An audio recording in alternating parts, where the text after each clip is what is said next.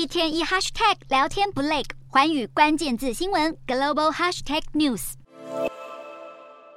中国官媒人民日报日前在官方微博发布了一段 AI 主播任小荣的自我介绍影片。他不但在片中表示自己拥有超出常人的学习能力，还强调他能够三百六十五天、二十四小时全年无休的播报，也不会感到疲倦。不过，不少民众对任小荣的能力似乎不是太满意，或许是才刚推出、开发不够完善的缘故。任小荣的肢体动作与人类相比还是僵硬许多。此外，他的语调及声音与中国常见的机械语音实在太像，因此民众认为任小荣想取代真人主播，恐怕还有一段很长的路要走。而俄罗斯一家电视台也在近期推出了 AI 气象主播，顶着一头金色长发、外形靓丽的图马诺娃。与任小荣不同，说话时不但有着抑扬顿挫，还会做出宛如真人的手部肢体动作，眨眼频率和自然的身体摆动，让人难以看出这位美女主播竟然是 AI 科技的产物。近期推出 AI 主播的还有新兴数位媒体大国印度。今日，印度电视台推出的 AI 主播萨娜，五官立体，长发披肩，有着标志的印度美女外貌，播报